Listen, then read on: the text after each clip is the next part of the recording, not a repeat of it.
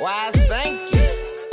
New boot goofing in the Diamondback snake skin. Oh, oh, oh, so damn fresh that the weather still shaking. I worked all week just so I could get there. Goddamn, I look sweet in them new snake skins. Episode 115. Cowboy shit, Ted and Wasey. Yeah, it is, 100%. Well, now that we have that out of the way, that it's actually episode 115 of Cowboy Show with Ted and Wasey here live from the Horse Expo, Red Deer, Alberta.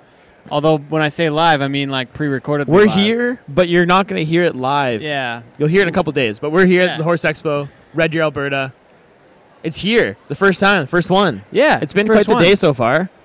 We've had a lot of fun. It's been actually, considering how tired I am, it's been really fun. Get to see some people, meet, have some conversations. Why are you so tired? I stayed up pretty late playing some games with the boys uh, last night, so Yeah, doing some Maybe- extracurriculars. maybe indulge in some extracurriculars. You know, end of the work, end of the work week, so you got to take advantage of that kind of stuff. That's true. so. It's holidays this week too. holidays, days off, baby. So Yeah.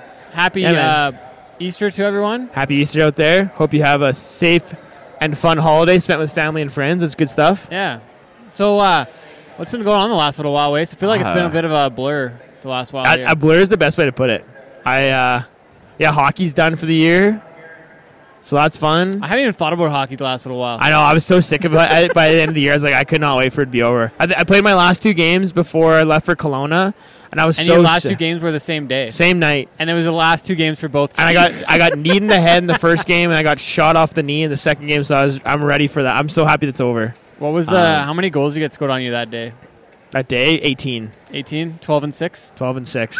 Yeah, it was a tough one. The first one we lost in a shootout, and then the second one we got routed by the team we played against. But Yeah. hey, that's the way she goes. And we could have probably lost not as badly, but we could have probably almost won too. But it just I just did the stars did not align for the Sucks Pipe to suck. It's a tough look for us. Yeah. But other than that, man, not much. How about you, man? What have you been doing? I don't really remember. Actually, I got a couple golf lessons lately before we go to the wedding. For Cade, Cade and Kelsey getting married. in Nice, that'll be good. America. So I got another trip to America. Yeah, We gotta haven't that. talked about. Uh, we probably talked about the fishing trip, so that was fun. And We did talk about the fishing trip. We did, right? Um, No, we already did. Didn't I guess well, cool. We talked well something cool we chatted about last night.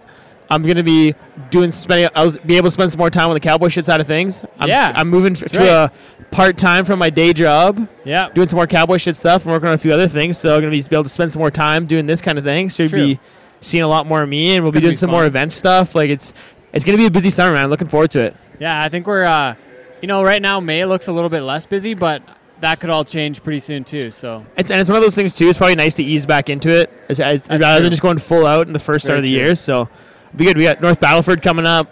Yeah. Uh, we might? We, we might be in Fort Worth for the Yeah, finals. Don't we got Grand sure. Prairie, PA, Yeah. Rocky Mountain House. All these big events coming up. And our PBR Canadian Cup Series is back. Yeah. Ro- back here in Red Deer. Yeah, June 11th that kicks off. We're and going then right we got like it. three or four in a row, and then I'm really looking forward to one that I haven't worked yet before. Really, is Ponoka. Ponoka Stampede, baby. Stampede. Really excited about being there. I don't know if I really shared that with anybody yet much, but uh, yeah, Ponoka's gonna be a fun. Yeah, and we're working on some cool stuff. You know, four days at Bull Bustin. four days of bull busting, uh, Stampede. Uh, we got some yeah stuff in the works, some cool content stuff coming up. Yeah. Our, our thing with Wrangler's gonna be out soon. Yeah, Like, yeah, there's- middle of May. Clay said. Yeah, it's looking good, man. Stay There's some really cool one. stuff about to come ha- about happening, and yeah, we're here. We're doing it. It's happening. Um, For those who can't see us right now, we're sitting in two saddles on top of a barrel in the middle of a trade show. So there's a lot of like stimulants and distractions here as yeah, well. I saw so- Wasey. There was a couple uh, ladies that walked by that were in Wasey's age range, and he. Uh, I, I think he's already ready to be done the show. Already. For those for those who don't know me, I'm a trade show guy. I thrive in a trade show environment. I love messing with people. I love talking to people, whatever it may be. I can make a trade show a good time. So it's been fun to spend the day here. what was your best uh, joke so far? I think this one. I got this one gal like with the the counterfeit tickets. I got it like really uh, yeah. So but I got another gal after it was me and Storm over there, and she was like, she was like, she was like, didn't really think that I was being serious or didn't. Like she kind of was calling my bull- bullshit. But then when I asked her for a ticket, she's like, oh, you're being serious? Like I pulled it out and like held it up in the light and all that kind of stuff. And and then she's like, no, you're just kidding. I like I obviously admitted I was just messing around, but it, it's so it's so easy. Can just like especially because people don't expect that stuff to happen. So it's, it's so easy to mess. It's something I, I think I've inherited from my dad because no matter anywhere we go, if we go to the mall, go to a trade show, whatever, like he's pestering people constantly, and even to like a further degree than I do. But it's it's fun, man. It's good to kind of see people laugh, have, make them smile. It's good stuff. Love it. I like the uh, the one where there was this lady like carrying a couple like heavy bags, and she looked like she had like a Her arms were completely full. They were completely full, and was like, "Oh, uh, you dropped something," and she looked back, and, and he's like, "Gotcha." that was pretty That's good. a classic. you could just see that she was already like flustered. So was, Yeah. I, I saw my opportunity Yeah. and I pounced on it. So Okay, so with your dad doing stuff like this, I've heard stories about about Papa a few times and how uh, he I don't know if he would mess with people, but he's been in some uh, brawls in some hockey rinks. So is that from messing with people, or is that from? No, uh, I just because honestly, man, my parents. When you think of crazy hockey parents, they were that. They Like, are them? So the year that I, my first year playing Double A midget in Watson, before I actually made the team, the the coaches sat down with my parents and they were like, "Hey, like we've heard some stuff about you guys. You're a little bit wild. Started a few fights here and there. Like, are we gonna have any of that happen when if we take Wasey on the team?" And they're like, "No, no, no, no, no." of course not. so I made the team. First game. So halfway through that season, we're playing Oh, road. halfway is better than first game.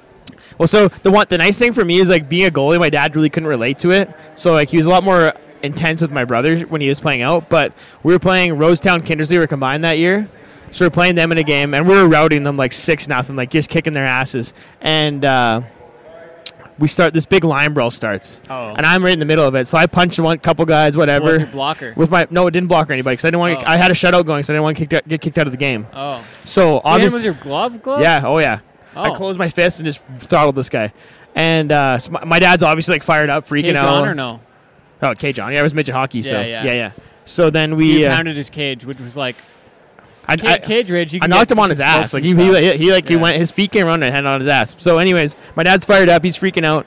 We uh, game's over. We end up winning. Beat. You kick- got to stay in the game. yeah, because I didn't block the guy. I blocked a guy and I got kicked out. I got Yeah. suspended for like five games. Yeah, you don't do that. That's why you don't do that. I didn't Uh, know. I got. I was fired up. So yeah. Anyways, my dad we're fired up. We go to the room. We're getting undressed. All of a sudden, we hear like, someone comes busting. You're like, Wasey Braden, like your dad just got jumped in the lobby by some dads from the other team. So we fucking we bail out there with our like Under Armour shit on. Like I have my goalie stick in my hand. My brother has the other stick. We chase this group of dads onto the bus. So my dad had just come from work, so he's wearing like a wild rag, like uh, his winter clothes on. So these four dads. Jumped my dad in the Watson rink lobby. Like one guy grabbed him from behind by the wild rag, choked him out, and then a couple guys like punched him a few times. So like knocked my dad out. So we were like we literally like chased these guys onto their bus, and it was like one of the craziest like hockey experiences of my life. Did you get him at least or no? no, like we got, obviously got stopped and pushed off the bus. Wouldn't but you get like, like you could get charged for like assault with a weapon with a hockey stick if you're gonna. no, that's my dad, man. Well, but like, That's my dad. I'm like I, I get it. but four I'm like- dudes jumped my dad, who's one guy. But if you would have hit him with your hockey stick, like you scared him off. So what pretty would good. you have done? I probably would have. Probably if I was a kid, I probably would have swung at him with a hockey stick too. There you go. So I'm just saying, like, or I took a skate at him, like Doug Glatt, like take a skate at the like guy. Happy Gilmore. Happy Gilmore. I'm gonna stab you with this skate. So yeah, anyways, that's that's like one story of my dad being a crazy hockey parent. But they they have that rep, only they have one. they have that reputation. Yeah, there's some. There, ask my dad about some stories from some of my brother's games back in the day, and it's uh it's pretty Well, rowdy. The funny thing is that like it still happens. Like it, like wasn't there one that just happened pretty recently? No, Oh, that's just the Twitter account that I saw. That's another uh, like senior hockey team in Saskatchewan. man, the senior no, your hockey. dad was at one of the Braden's game, and some shit went down like this winter. no, It wasn't your dad, but some shit went down, right? at my brother's game. Yeah, wasn't it? Some well, some guy was yelling at my brother, but it was nothing crazy. Okay, so it wasn't your dad? Yeah, no, no, no. My dad didn't get out to any games this I year, thought some shit went down this year. man, there was some crazy shit that did happen in senior hockey, all the brawls and stuff. Yeah, that's what I'm. Wasn't I'm- my dad or my brother. And That's what's going on. Yeah. Okay. Yeah. But anyways, yeah, Okay. quick little hockey dad Damn. story for you. Damn. I'm sure others can relate, but my my dad my dad's such a, he like cares so much and like was so passionate about it that Yeah. he and like for him too it sucks he has no control over like what my brother and I do. Even like when I was riding bulls, the year I won the CCA finals on Saturday night, I had to stay on. Like if, if I wanted to win, I had to stay on. So I was getting ready to get on my bull, and my dad had to leave the building. Like he didn't, he couldn't even stay. He was so nervous, more nervous than I was, that he left the building when I before I nodded my head. It was crazy. Did your mom yell at you?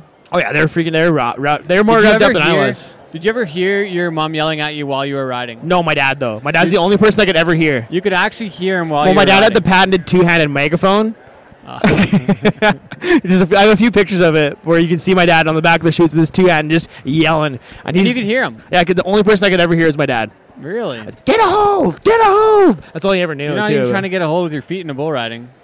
That's what he do. That's what he would say. That's all. he I. That's all I need to say, man. work? He's not. A, he's a bareback rider, Did you ever man. hear hear him say that and then fall directly off? Uh, no.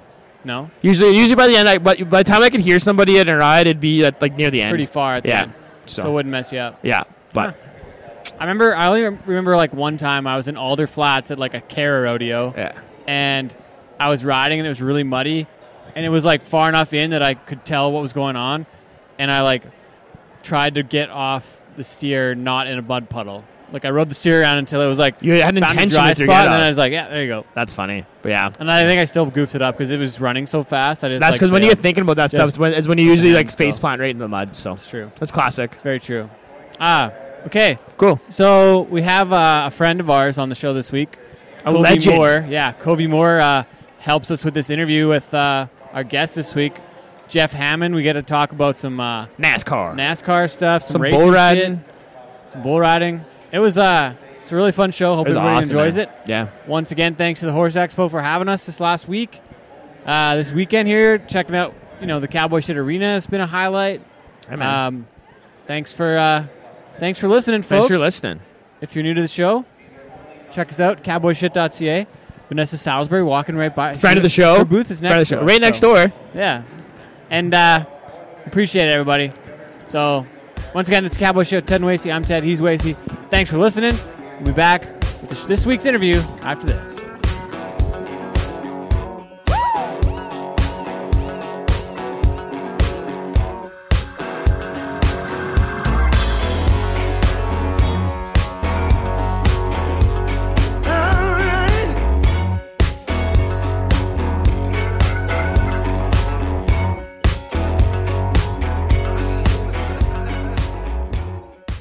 Welcome to episode 115 of Cowboy Show with Ted and Wasey. My name's Ted. Co-host is Wasey Anderson. We brought another guy in today, though. You, uh, you all. He's probably been one of the most. Uh, he's probably They're been one of the racing most- expert. Yeah, the ra- resident racing expert and uh, photographer extraordinaire. He's our friend Covey Moore. You've been a co-host here a couple times now, but we uh, brought you in for this one. We thought it was an important one to have you in for. Probably the most excited for this one for sure. No question. Well, let's get right to it. Uh, Covey, why don't you introduce our guest? Well, our guest on this episode is a NASCAR legend born in Charlotte, North Carolina. This man guided multiple championship race teams through three decades of racing advancement, working alongside such names as Cale Yarborough, Darrell Waltrip, and inside Hendrick Motorsports, claiming a Daytona 500 win in multiple championships, followed by a 20 plus year career in broadcasting the sport. This man has seen everything the stock car racing world has achieved in the past 50 years, all while cultivating his enjoyment and passion for the sport of professional rodeo. We'd like to introduce the 1989 Daytona 500 winning crew chief, two time NASCAR Cup Series champion crew chief, and Fox Sports analyst Jeff Hammond. Thank you, guys. Uh, you make me sound like I'm somebody. I'm. That's a I didn't long realize that was that important. Got to be somebody to somebody, right? Oh yeah.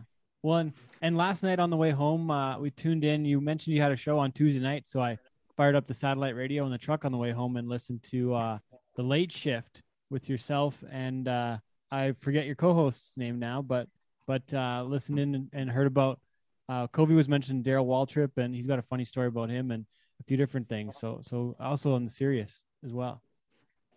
Yeah, I'm. I'm really enjoying that. And the guy that I work with, his name is Brad Gillie, and uh, we really have we have a good time. He's been a long time um, announcer, reporter, working for you know Sirius XM, PRN radio. I mean, he's just an all around uh, huge talent, and uh, very honored to be working with him. And we'd be you know putting on we we un- we really enjoy our show on, on Tuesday night. We've got a we've got a good following of folks that call in regularly.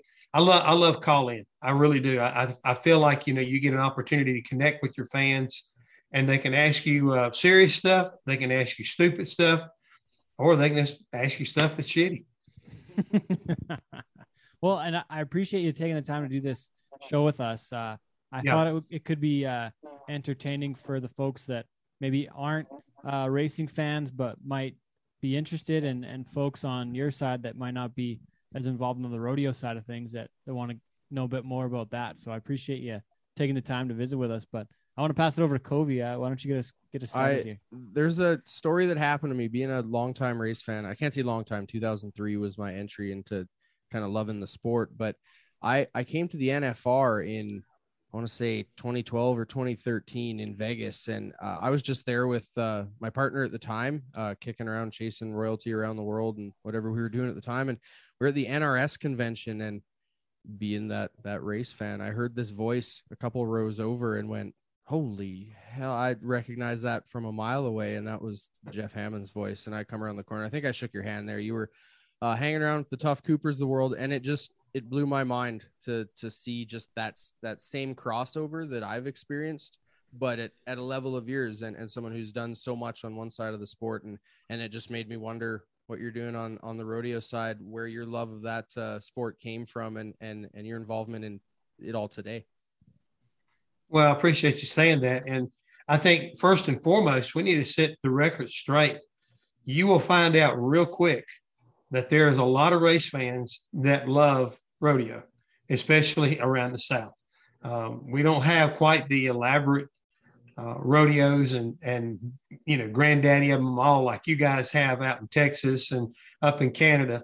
But what we do have around here, we support and uh, we get just as excited about it. You know, if we were at the NFR, and the fact of being at the NFR, it was a direct connection with racing if you go back to the early days of uh, RJ Reynolds when they came into NASCAR and started sponsoring, which they were the big cigarette deal, they also had a few years that they went in and sponsored uh, rodeo. They had, you know, the, the Winston uh, Rodeo Series. So because of, of that connection with RJ Reynolds, uh, I got an opportunity to go to some to the NFR uh, a lot. I started going to the NFR probably in 19, oh, I say 1987. And uh, I mean, I went for like um, 15, 16 years straight. I'd go, I'd go to, to go to Vegas. I mean, that was my vacation away from racing. And because of my love of going, I started meeting people um, from Justin Boots. I got a really good friend that used to be there, uh, and Don Andrews and part of the sports medicine group. Um, I also served on the, uh, you know, the Justin uh, Crisis Fund and was an endorsee for Justin Boots for many years. Still, I still am today. I just don't push it that much. But where I'm coming at with all of this is that I have found that there are so many similarities, and and the fact that you know racing is kind of like a mono a mono type sport, you know, and you always are kind of like you're flirting with danger. So anybody who knows anything about rodeo, uh, you can get hurt.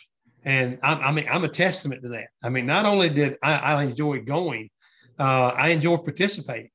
So, you know, from raising cows, raising bucking bulls with Jerome Davis to team roping to steer wrestling.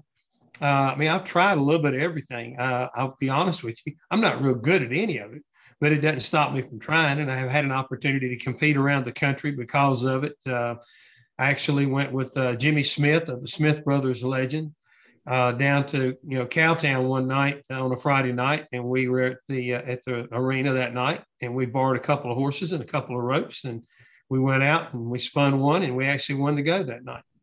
So, you know, I, I enjoy the uh, the camaraderie. I love the competition. I love the excitement. And at the same time, like any good cowboy, I can do without the pain. I mean, I've broken my wrist here wrestling, and I've, I've I pulled the end of my thumb off one time team roping. So, um, you know, it. You both said it at the same time, huh? I, I, said it once too myself, but no, I I really uh, I really love the fact that I think a lot of people miss um, not not looking at our sport. I mean, like when I'm not watching racing, I'm watching Cowboy Channel and seeing what's going on around the country. That's just that's the way that's I kind of so roll. Cool. Oh, we got the doggos. You know, that is so cool. Hey, you got you got to have the dogs. I mean, I can bring mine in too. We're going to start comparing, but um, I, I, really uh, I really enjoy the people uh, in rodeo just like I do in racing. And most people are real personable and very supportive, and uh, to me that that makes both sports very special who are the ones who got you into trying the events? Like, who, where who was the first person to be like, "Hey, man, you want to give this a go?" Or were you kind of like seeking that out as you met people? Uh, it, it was really an accident because I grew up having a pony and and a, and a small horse when I was younger. But when I got into racing, all that stuff went away. Uh, actually, my wife and where she was working at, there was a guy that was doing. He was a contractor, and he was you know rebuilding or you know uh, building addition on where where she worked at the Cablevision company. Pretty smart guy. Me, I got somebody that had you know, you know how much expensive cable is. I got cable for free because I got hooked up with her. But he he was uh, he was in team roping, and he invited us to uh, a ro- local rodeo one you know Friday night when I went off on the road, and we went down there and we started talking. And I've always, you know, I've always wanted to be, and I'm going to use the term very loosely. I've always wanted to be a cowboy. I've always wanted to build a ride. I've always wanted to build a rope. And he said, uh, if you want to learn, you know, I'll be glad to show you. So that was kind of like the, the beginning of it. And that was, you know, I don't know, 35, 35 years ago, I'd say, when all this kind of got started rolling. And because of that introduction, it led to horses, it led to a trailer, it led to practicing, it led eventually to Led what to I have here at spending my, my house. Oh, yeah. Yeah. I, I was going to bring that up. Uh, you know, all of my, uh, all of my extra money uh, is, is out here in the backyard in, in cattle as well as an arena. And, uh, you know, we put on events here. So, uh, I don't know. It's just, it, it, it gets in your blood. I mean, as I said, if I'm not watching racing, I'm watching rodeo. And if I'm not doing either one, I'm working on farm equipment and, you know, doctoring cattle and taking care of stuff.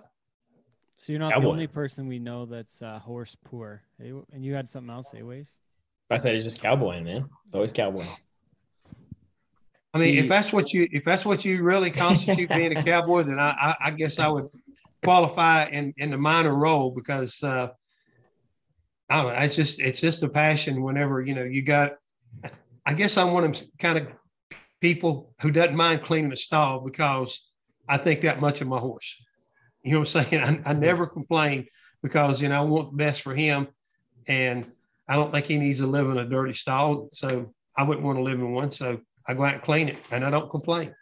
You know, it's just one of those things. 15 years straight of seeing the national finals rodeo you must have seen some some moments there's been some absolutely incredible rides records runs at the nfr what stands out for you the most going to the uh, thomas and mack and, and seeing you know rodeo cowboys come to the pinnacle of their event I, I think I think really what what uh, kind of blows my mind is the fact that uh, once again the people that come to that place and pack it each and every night that that event's going on.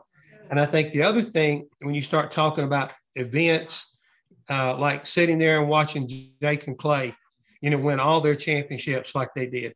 Uh, watching Speed Williams because Speed Williams grew up down south here, and I, I've watched him rodeo uh, and go out there. Luke Brown, uh, good friend of mine from here in South Carolina, uh, you know, making it out there and, and winning, you know, the uh, uh, average average title after a couple of different times.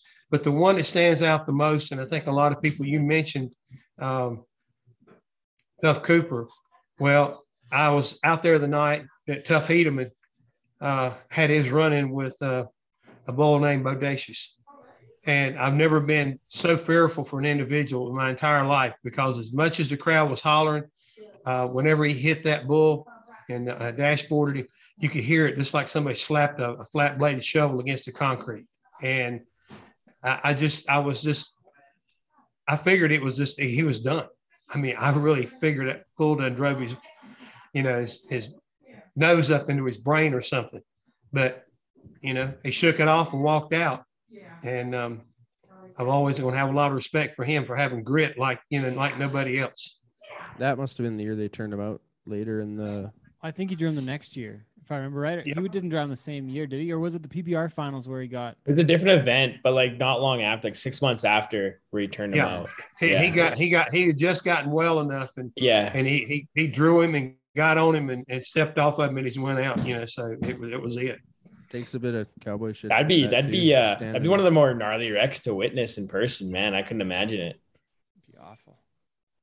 It, it was. I mean, I've seen a, uh, quite a few, but at the same time, it's it's amazing um, how these guys bounce back.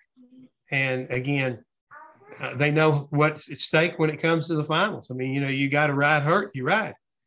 And, and it's always incredible to see the, uh, I don't know, just to see how it kind of plays out in the end. Because I've been fortunate enough to to open and, and not stay to the end. And I've been fortunate enough to stay to the end and, and be there for that night for the, you know, for the trophy, for the uh, saddle presentation and everything and finding out who the winners are after 10 straight rounds. I mean, it's, it's very intense. And we think about racing. Uh, I guess the closest thing we ever had like that was the speed weeks at Daytona. And we, you know, race a lot every day, practice every day and race. But uh, for whatever reason, anybody that's ever rodeoed for a living, when you do 10 that straight days of it, especially rough stock, uh, you got to be mad. You got to have a special attitude to be able to go do that and keep walking away every night and getting back on the next night. That was one of the questions you, you alluded to the similarities between the rodeo community and the racing community.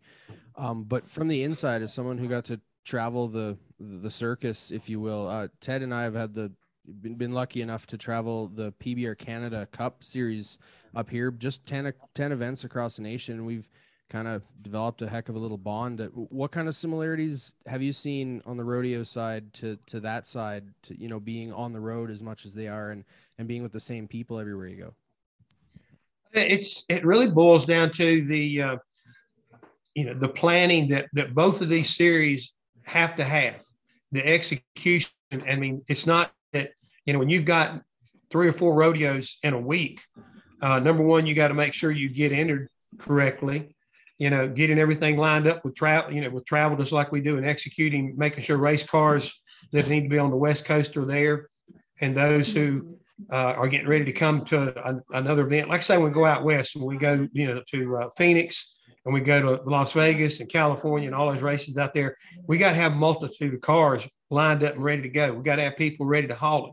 And I, I understand, especially with the, uh, the timed event guys has got multiple horses and stuff, and you got to make sure you got a good horse at each event. And so making sure all this stuff, you know, is executed and everybody's where they need to be. Uh, if you need to fly, so you can get there and, and get to the next event, all this stuff, it's about planning. We got planning and everybody working together. I've seen it in our sport of racing. Somebody has a problem, a breakdown. Uh, you figure out a way that you know, I've got an extra tractor or I got, you got a trailer problem. I'll bring it to you uh, it's that sharing and caring that you bring your your fiercest competitor to the, to the next event for one reason, one reason only, to beat him. It's the same way in, in, rodeo. You know, if somebody gets hurt, somebody needs a horse, you know, they'll give it to you. You know, go out there and get, you know, ride him, steer wrestler, or even a calf roper. You, uh, you, you know, you borrow the horse, you know, and you may go out and take the guy's money out of his own pocket, but you know, he doesn't worry about that because you get, you've got to steal you got to beat him. And and I, I, look at the same way that we do in racing. We just we go and we go and we go. I think that's the uh, the one thing you enjoy being home more because you go so much uh, when it counts the most. Yeah, that's a true fact. It's a. I was. I've only really started uh, watching a bit of it this last year. Honestly, what I I was at home and I called Covey. I was like, "What is this on TV that I'm watching. He, he was watching the new Busch Clash or whatever the heck yeah, the they're Clash calling the thing the Coliseum. uh, at the Coliseum this year, and, and and made the mistake mm-hmm. of popping that on, and uh, it was an excellent uh, excellent spot to start in the sport. It was just a really really small small representation of what the sport is for for someone's first time. So so you've never seen uh, them race on the track that small. I never had, and I, I'd only seen like I'd seen some football there previously, and then I was like, "Holy smokes! They're, they're racing in a in this same stadium that they were playing football on not long ago. Like it was quite tiny, but but I've also never seen a race in person either. But uh, I was just looking at the schedule here because we're going to be in Phoenix here next week. But you guys are in a different spot this next uh, the next little yeah. while. But the season you're mentioned being away from home, and the season is extremely long. It looks like you, you kind of almost go year round. There's not really much of an off season. Well, we we have 36 weeks where you guys have multitude of events because you got you know you know every other day you're doing something. But the, with us, uh, when we go to we go for the weekend, we go in like this weekend. We're going to be in Martinsville, Virginia, and they'll roll in there on Saturday, and they'll do their practices and stuff, and they'll go race Saturday night. But the next week we'll be going to Bristol, so up in Tennessee, and we'll be there for a couple of days there. So it's really similar, and it looks longer as far as when we start and when we end, but we have really less events than a, than a rodeo rider would. You know, so it's it's kind of like a little bit misleading, but the overall preparation, everything is really important. Um, because you know getting the cars ready is a little bit just a little bit different what you have to do as far as sometimes keeping horses prepared. You don't have to take them apart. this is true. Well, I'd love to roll into just talking a little bit about your racing career if you if you wanted to get into that. The you, you came through the era of the gray area being slightly larger for a crew chief. Um the the era of hollowing out uh, frame rails and, and doing all the crazy things to to gain that that competitive edge. What's one of the craziest things you ever saw on the track? A guy can't go and admit. I don't think NASCAR hands out the, the fines this this long in a guy's career. But uh, what's some of the crazier things you saw in your in your earlier racing days through those seventies, eighties? Well, eh, you know, and you're correct. The statute of limitations has expired, so I don't have to worry about getting any uh, uh, any notice in the mail, at least as far as you know they're going to penalize me after all this time. But no, it, back in the day, uh, what a lot of what we did was because of what the competitor was doing, and a lot of people point at somebody and say, "Well, you know, the Petties were winning all the races, and you found out that they were fudging a little bit on engine size or something. So then maybe you'll maybe you try to do the same thing." And the only reason I bring that up is that he got Richard Petty got caught with a big engine uh, one year, and and it really uh, kind of opened a lot of people's eyes about how they were, you know, uh, skirting around the rules. So, uh, but for myself, uh, this happened one time when we were at Bristol, Tennessee, racing against Darrell Waltrip before he drove for Junior Johnson. I was with Cale Yarborough, and when he came down pit road, it felt like somebody was shooting me with uh, a BB gun or spraying me with with you know with rock salt or something because what what he'd done he'd been dropping lead shot out of his frame rail to make his car lighter during the course of the race and it didn't come out where he thought it was. It actually came out going down pit road. So afterwards we got into a big uh, debate uh, about what was going on and nascar said well, we can't do anything about it. We weighed the cars prior to the event not after the event so Junior Johnson and the rest of us, we put our we put our thinking caps on and we said, okay, if that's what they're going to do, we built some wheels and we were able to uh, make them heavier.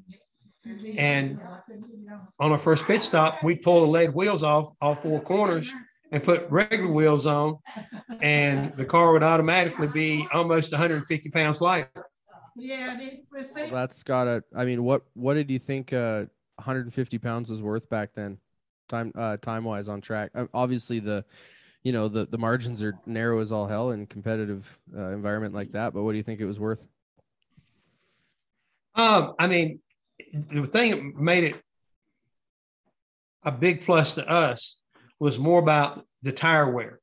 You know, being lighter, you don't wear your tires as much, and also when you get lighter, you make more horsepower because you know horsepower to weight ratio. So the car is going to be a little bit quicker on acceleration. Uh, it's going to be a little bit easier even on the brakes because you're not got as much mass trying to stop it. So I mean, it had like four or five different variables that kind of came into play, and it. I will honestly say it helped us win, you know, several races during the course of years, and it, we only did it on short tracks because you could only do it on tracks without interliners. These are special wheels, and we we raced them for several years but always on short tracks. Daytona 500. I've always uh, just being someone who's got to go across the the lines of rodeo and, and auto racing. Uh, I've always compared it to you know you go win the Calgary Stampede or or Frontier Days, things like that. Can you talk mm-hmm. a little bit about being a crew chief in an era where what you what you brung is what you run, type of thing, at a super speedway as dangerous as it was through the time, and then like just kind of having to work through your career to finally achieve that and then getting to achieve it with with a guy like uh, like Darrell and in the times you did? I, I guess you would kind of like call it a, a, life adventure because I mean I started racing when I was 12 years old. You know, probably very similar to a lot of people you guys know in the rodeo world. You know, oh, I watched this kid when he was, you know, doing mutton busting and this, this, and this. Well, you know, I was 12 years old and we started out running dirt. And because of the uh, proximity of where I lived, I grew up around the Earnhardt family, which included Daddy Ralph, along with, you know, Dale when he was a young man.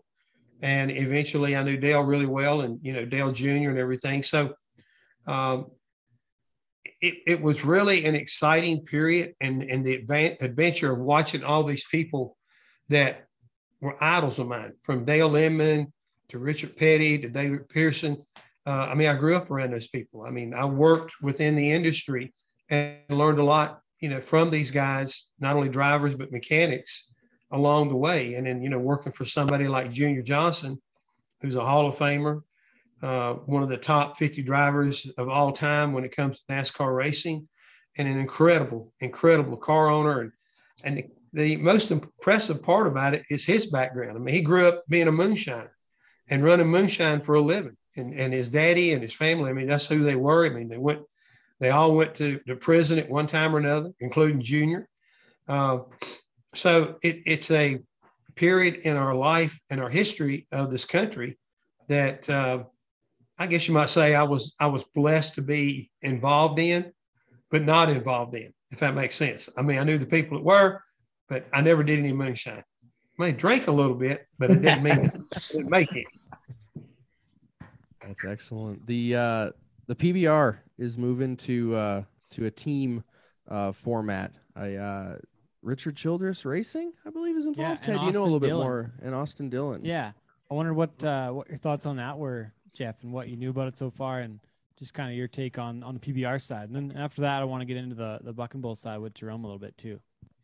Well, I'm I'm very excited about it. I mean, I was there over there at Richard Childress's winery uh, the day they made the big announcement here in North Carolina about that North Carolina had a PBR team, and that he and um, Austin would be um, Richard be the owner, Austin be kind of like the manager, and you got Jerome Davis. He's he's the uh, the coach, and and taking care of the everyday business of, of the Bulls and the Riders. It's going to be real exciting. I think it's going to be a new page uh, for the PBR, and you know they've done a pretty pretty snazzy job of getting a lot of eyes and butts and seats since they started the PBR, and I think this is just a continuation of how you can really maybe, which I hope it turns out this way. We're going to you know hopefully draw from a state. You know, we're going to draw we're going to draw fans. You know, new fans to an event that maybe some of them have been to, but with a little bit more of a sense of pride. And when I say that, and this is not nothing derogatory, but it's a lot of the, you know, the, the South American riders, you know, a lot of people, they know them, but they don't know them. You know what I'm saying? And, you know, we're being, you know, from the good old US of A, you want to pull for US, US of A riders. So I think that, you know, if all of a sudden you've got a Brazilian or someone in South America that's on your team for North Carolina, you know, and you got a couple boys from the United States, you know, you're going to pull for this group because y'all they need each other. This is a totally different concept because I think most people look at bull riding as an individual sport. Ain't nobody on that bull but you. But now when you ride, I think you don't you you're going to ride for that score even more so. Not this always think about how on the edge you maybe you can be. Uh, is this a bull you can get on the edge and make a big score and help your team? Uh, or if this is just one you need to cover. So I think uh, I think the mindset, how they approach, who they who they draft, and how they you know line them up for the upcoming events that they're going to be going to. And when you think about the eleven cities they're going to, you know, you you mentioned uh, big events and big places. I mean, going to Cheyenne to start with. I mean, I'm I'm excited about the the the uh, their, their I guess you might say their their tour and where all they're going to be, including coming here to Winston Salem, North Carolina, and having an event here basically in Richard's backyard. Um, you know, I'm like I say, I, am really jacked up about it, and I really feel like that it's uh, going to be a great opportunity for the riders, but more so for the fans to maybe connect. And I think this year will be the beginning, just tip of the iceberg on what we can expect. Because I think we're going to see some big money thrown around. I think the next year and this open draft is going to be available, and the teams that want to dominate, all you got to do is dig, dig in a hip pocket and uh, spend a little bit of money. You can get you can you can get yourself a team that's almost unbeatable if you if you're uh, if you're lucky. Has there been a positive reception from the community that you've noticed? Like, if are people excited after the announcement to have this type of thing in their city?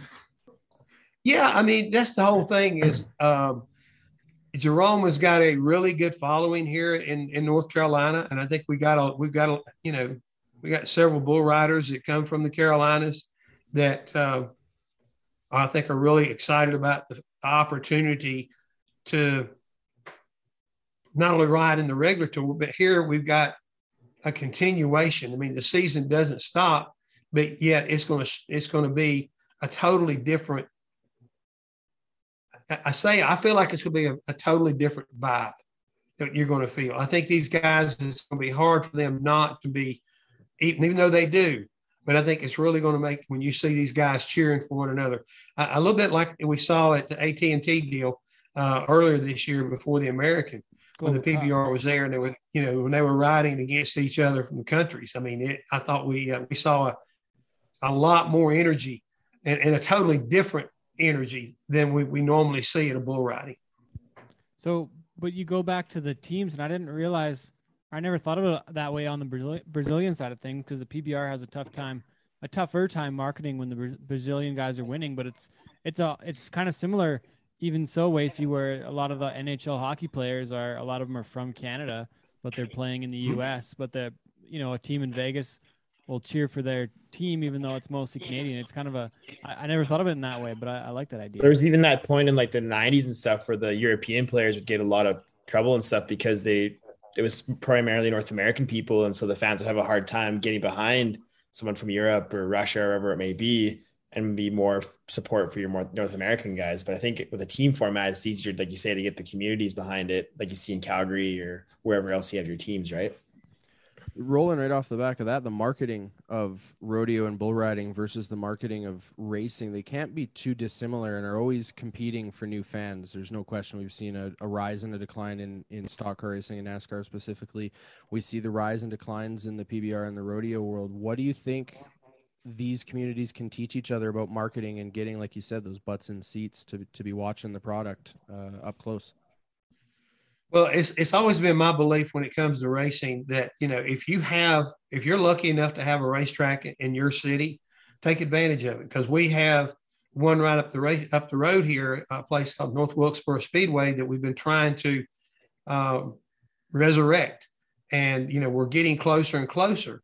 And the reason why is that when they pulled that racetrack, pulled that date away from that track, it really killed the community I mean, literally, it's for the, the uh, poorest counties in the state of North Carolina because of it. And we keep telling anybody if you've got a racetrack in, in NASCAR or SMI, which is you know Speedway Motorsports Incorporated, if they pull your date because you're not supporting it and take it somewhere else, you probably never get it back. And, and the economic impact is astronomical. And I think here again, um, I always tell anybody that's got a sporting event, support it. It's it's a part of who you need to be and want to be. Because once you lose it, there's no guarantee you're going to get it back. And I feel the same way when you got rodeos. Uh, you think about getting on a rodeo schedule today. It's not an easy thing to do because you got so many big events, and I mean they're and they're huge. I mean, you a lot of these places. It's not that you can just call up and enter. You got to be invited to enter. So it's it's a big deal. And racing is the same way. You know, you have an opportunity for maybe you know 40 spots, and if you get where there's not, not enough cars, then you know you're in. But if you got more than enough cars, you got to qualify. So it's it's real important that you, you know you get jacked up as far as a competitor, but more important that as a fan, you go and let them know that this date is important. These drivers are important. This event is a community event and support it. And I feel the same way when it comes to rodeo. I mean, I, I think that can you ever imagine the Thomas and Mack not being able, not being full? Yeah, that'd be different. You know, and and I want to throw one other thing out there real quick.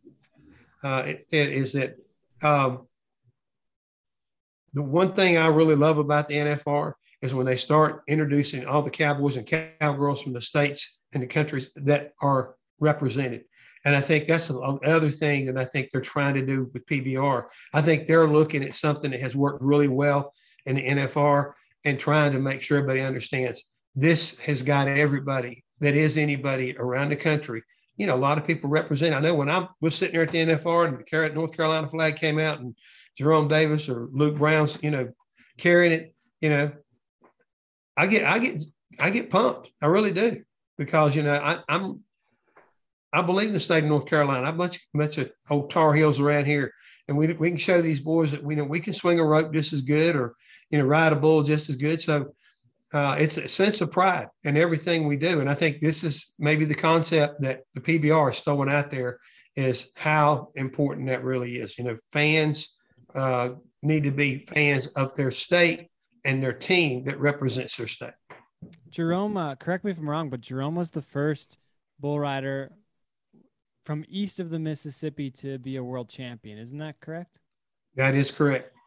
And then uh, I guess one of the next ones would have been JB and win a couple times, but uh, but yeah, I, I, just want to throw that in, in, there for anybody that might not might not have known or remembered. Uh, but so we got the buck and bull side of things, but I, I want to get back on the on the where we were just talking, and uh, I had a couple things, but now I'm kind of forgetting. You wanted to ask about Jerome a bit more, and, yeah, uh, I got to ask about Jerome because you mentioned that uh, you had some uh, bucking bulls at one point. We talked before we did this show, but let, us talk about that for a bit, and then I got a couple more other things I want to get to as well. But talk about the bull side of things. It looks like is that your ranch brand on the hat you're wearing? Mr. Yes, Hammond, that's, that's yeah. That is? That's uh, that the Rafter H3 is is uh, is my brand. Okay, and where and Kay, yeah. where did Hollywood come from? Where's that nickname from? What's the story? Uh, that really it got branded on me in 1981. Uh, we had Mountain Dew as a sponsor. Darrell was the driver, and I was working Junior Johnson. And Junior came to me and said, "Hey, uh, our ad agency for Mountain Dew and Pepsi, they need for us to go down to Charlotte Motor Speedway and they want us to shoot a commercial. Well, I ain't got all day for everybody to go down there and, and take care of this. So, Jeff, you go take care of it. I loaded up the race car, got me some help, um, went to Charlotte, started working with the uh, producers and directors. And these people from New York, it'd be almost the same thing if you brought them to y'all's event. They wouldn't know nothing about horses and cows, and they didn't know a whole lot about race cars either. So they always looked at these storyboards and they were telling me about how they wanted to do this and how and you can't do that. It won't work. I mean, it won't work. Well, they'll work like this. You know I'm saying? You help them. So I'm going along there and rewriting the storyboards and trying to do the, you know, the uh, stunt coordinating. We got cars out there in a pack, you know, and they're running them around and we got, you know, live action stuff so they can get all their footage that they were looking for. So, you know, had a, had a really successful day. Well, the next day we were all supposed to come back, the whole crew, and shoot the, the reg, you know, the the official commercial. We had all the other stuff need to be done. We just had to do a quick pit stop and one victory lane, and then we could go back to North Wilkesboro and work on the race course. So we all walk in, get out of the van that day, walk in, and these TV producers or the commercial producers, they said, uh, we want y'all to know that we've got a new member of our cast. And they all kind of looked we talked about. Well, they stepped out of the way and they had a chair sitting there. And they had gone out that night and it was a director's chair. And they had the back of it, they had Hollywood Hammond. That's awesome. You know, uh, and they gave me an associate producer's role. So that's where it stuck from. I mean, they started calling me Hollywood around the shop, and it just hung in there for all these years. And um, it's a little bit like once I got into broadcasting, we were in Rockingham, and we'd had a new portable state studio that they had myself and Chris Myers in, and somebody um, said something about you know it's such and such and such and such, and Darrell Waltrip jumped up and said, "Uh uh-uh. uh it's the Hollywood Hotel. Them two Hollywood boys down there, Hotel. both of them are from Hollywood or think they are. And the Hollywood Hotel stuck with the Fox deal throughout all those years. And the, the nickname has pretty much been around. And I still use it as my Twitter handle today. Uh, it's just it's kind of like one of those things that they, they branded it on you, and it's kind of hard to get it off. So uh, I don't remember. I don't remember if you had any bulls uh, by the name of Hollywood, but maybe that maybe that's one of the next ones. Should be. I had I had one at one time uh, coming up through. We started off with we got Darrell to go along with us, and uh, Jerome and I thought look it'd be kind of cool. We had one bull. We called him Boogity Boogity Boogity, and then we got rid of him because he his three boogities wasn't working. So we did one more with Boogity Boogity. He still didn't come out like we wanted him, and then I had one called Hollywood Nightmare and he still didn't come out like we wanted to. The only one that's been really good was I think uh, it was X2, and uh, we didn't do anything fancy with him. We just put X2 on him and let him go. Um, but he he he went undefeated. We finally sold him last year. He was 30. Let's see, he was 20, 28 no, 28 no. He was pretty good. oh wow. So so you you're you're still in the bull business then? I don't. I didn't. I didn't know that part. What what what do you have for bulls and, and where are they and how old? No, we when we sold that one, I haven't gone back. Jerome and I haven't uh, because of what he's getting ready to get into and what he's got going on and what I've been going through. Uh, I hadn't really been worried about getting another one yet. Uh, probably maybe next year I may go one of the uh, futurities and see what he's got selling or whatever, and may get another new one and, and see what comes out of it because uh, it's something fun to do. And I love I love Tiffany and, and Jerome. Uh, utmost respect. Man's got a ton of courage, and no, and he's got definitely no quit when it comes to doing what life has challenged him with. He overcomes it each and every day. And I mean, I, when I get around him, I just I feel like a better person because of him. And also, it makes me feel like Hammond. If you ever, if you ever complain, I want somebody to hit you with a two by four. it's just I, I just it, it just makes me feel like you know I I never ever will you know feel like I'm having a bad day. Um, well, Covey, you can hit me if this is a bad question, but I'm I'm after talking to Jeff here now. I'm wondering like what what do you drive, Jeff? Like personally for a vehicle, like uh, if you're a race car driver, like what is a what is it? Yeah, what is a Race car driver you're- crew if chief. you're a Toyota crew chief, Camry? what- Probably yeah, what do you something something a little bit I don't know. a little bit fast, right? a little bit fun, a little bit fuel economic, and not too hard on the tires. and it's probably there's probably a dually like a big a big truck at some point too if you're in the bull business and you got a ranch like you got to have a truck too so I, I i'm curious i got i don't know if is it a, is that a bad one I don't bad think it's a bad question. No? Okay. Crew chief's going to want a little bit of everything, right? Well, I mean, I would probably surprise you in, in a lot of ways. Um, we've got a suburban, which is kind of like to get around vehicle for everybody, and you know, especially with their grandkids. Uh, I do have a dually with a flatbed on it. Uh, that's my, you know, my farm truck. I did have a uh, a tractor, you know, that I pulled my stock, I mean, my stock trailers with, as well as uh, when I'm hauling, you know, my cattle hauling trailer, bull hauling trailer. Uh, but I got rid of it last year because we were downsizing. But the one that will probably blow your mind the most is I've got a Chevrolet HHR that I run all over every place with. Really interesting. Yeah. i don't even know what that is That's the um. Is it like uh, it's P- like the PT Cruiser, Cruiser. but like Yeah. kind of cool. Chevrolet version. Yeah. Oh, really Chevrolet version.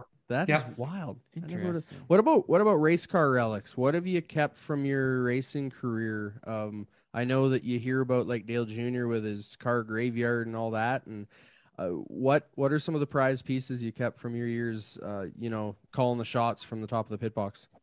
I have every uniform that I've ever worn, at least one, through all the years when I started back in 1976. Holly Farms, starting out with Cale Yarborough, Busch Beer, First National City Travelers Check, Mountain Dew, um, Pepsi, Budweiser. I mean, just keep coming up through there. Tide. I mean, we just, I mean, it's, I've got a lot of uh, old uniforms and fire suits uh, especially when I was going over the wall, because I jacked the car for uh, for three decades. So I didn't just sit on top of the toolbox. I was physically involved in changing tires, and I was the jack man for all those years.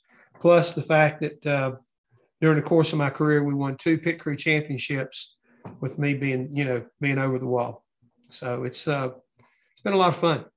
What made you pick the uh, the suits, the the uniforms you wore? I know that you can pick relics through a career. I've started doing that and the odd thing, and I've had to boil it down to just you know hard cards and press credentials and things like that. What made you choose uh, the suits or the the uniforms? Sorry. Because to me, I think it, they said something about me and the, the period of time that I was involved in the sport, and you you can kind of do cool things with them. Uh, I've got mannequins that I can put the uniforms on when I'm in my office uh, down in Mooresville, North Carolina. I've got an office down there, and I've got like five or six of the uniforms that are sitting around where I've got helmets of drivers that drove for me, as well as my one of my cup trophies. They're they're kind of big, um, and I got got that in a display case down there. So I've got a clock here in the house that is from Martinsville that Darrell gave me because we won so many races up there. I mean, so it's like, you know, you wind up with a lot of stuff. And I don't know, it just, it started that way and it continues because you never know when you're going to run into something or somebody. Uh, for example, I just looked across the way right over on, my, on a shelf here in my house.